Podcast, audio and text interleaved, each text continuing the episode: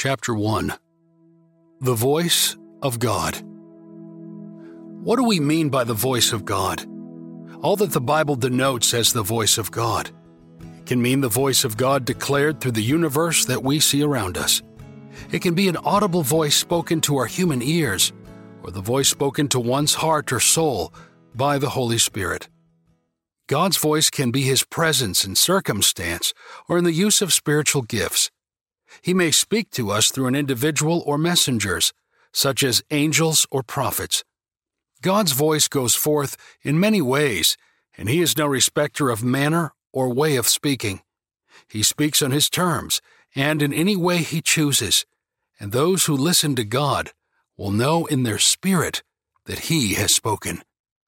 Immediately, Jesus knew in His spirit that this was what they were thinking in their hearts. Mark chapter 2 verse 8. In the Bible, God spoke in many ways, sometimes in fire or water, or whispers or thunder, or visions or thoughts, or through the spirit or soul of man. He spoke through prophets and miracles, once through a donkey and another time with writing on a wall. Indeed, Jesus spoke in a boat, on mountainsides, and even drew in the dirt. God continues to speak today in many ways and fashions. So, we should listen for his voice in any way he chooses to speak. Let us simply, with a full heart of faith, set our minds on things above, so we might be privileged to hear angels singing in the far distance. The most important thing for us to realize is that we need to face the truth about every situation. The odds are stacked way against us that we will hear God correctly, that we will too easily declare the word of the Lord when we have not heard God at all. Our hearts are deceptive above all things. Sin deafens us to the voice of God, and Satan always stands ready to twist God's word as soon as it is spoken. The church as a whole does not teach the offensive message of the cross that crucifies opinion. Therefore, each group considers their dogma the voice of the Lord. Then, there are those in church fellowship, some with good intentions, who offer advice that does not spring from enlightenment by the Holy Spirit and death to self, but from mockery the flesh can perform in the name of the Lord. Our fleshly desires and the opinions of others cloud and mislead us in directions opposite of God's will. Add to this the multitude of books, commentaries, and devotionals that speak of hearing God or entering His presence, but without a resolve to know nothing but Jesus Christ and Him crucified, that only muddle the voice of God. Many think that if we read the Bible, understanding the Greek and Hebrew, we already have the voice of God.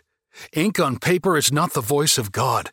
Besides the ink on paper, the Holy Scriptures tells us to listen for more than a printed book. As the Bible declares, Greeks look for wisdom and Jews for miracles, but we preach Jesus crucified, and that is how we obtain ears that can hear. It is not with the mind of man that we understand God nor can we hear God by seeing miracles. Rather, those who come to God with no dependence on themselves to hear Him will hear His voice.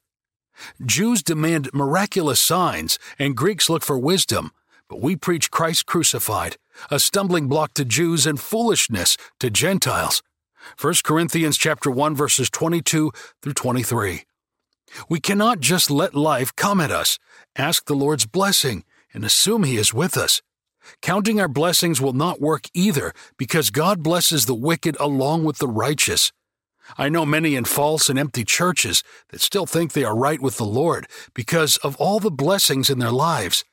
Goodness, Jesus healed many, but in reality, only a few were his sheep. The Gibeonite deception is a perfect example of looking at the externals of everyday life without really seeking the Lord. Joshua had defeated many of the enemies of God while marching into the Promised Land. As a result, the Gibeonites feared Israel and schemed a plan to protect themselves against Joshua's army. And our elders and all those living in our country said to us, Take provisions for your journey. Go and meet them and say to them, We are your servants. Make a treaty with us. This bread of ours was warm when we packed it at home on the day we left to come to you but now see how dry and moldy it is. And these wineskins that we filled were new, but see how cracked they are. And our clothes and sandals are worn out by the very long journey. The men of Israel sampled their provisions, but did not inquire of the Lord. Joshua chapter 9, verses 11 through 14. On the surface, everything looked correct, but Joshua failed to inquire of the Lord. Likewise, may think something is of God, but we prayerfully discern if it truly comes from God. For example, circumstances may point to God leading us to buy a house, join a church, travel, or do something we want. Everything may point to yes, yet it be just a trap laid down by the evil one. Our flesh wants something and we deceive ourselves into seeing God work when God is really not in it. We may read our Bibles, but God may not be in the Bible reading. We may go to church and everything looks and feels like God is present, but we must test, examine, and inquire to see if the Lord is really in it. We must learn to always ask, Where is the voice of the Lord? The bread may be dry and moldy, the wineskins empty and cracked. The clothing may be worn and shown signs of the truth, but not be of God or come from His Holy Spirit. We must make sure that our life is holy, or God may allow a lying spirit to lead us to our destruction, as He did to King Ahab. For without hearing God's voice, we will always come up short and sinful in our obedience to Scripture and to God. We simply cannot be our own God speaking to ourselves, the Bible, and bestowing the blessings of God. We need to learn from King Saul that we need to hear and obey the voice of the Lord above all our sacrifices, prayers, and talk. But Samuel replied, Does the Lord delight in burnt offerings and sacrifices as much as in obeying the voice of the Lord? To obey is better than sacrifice, and to heed is better than the fat of rams. 1 Samuel chapter 15 verse 22. Such things and more conspire against us to keep us from hearing God correctly. Indeed, our flesh does not want to do God's will even if we understand what He says. In fact, this book cannot touch on how to do God's will, but we will see how we can obtain ears that hear to consider carefully how we listen. Therefore, consider carefully how you listen.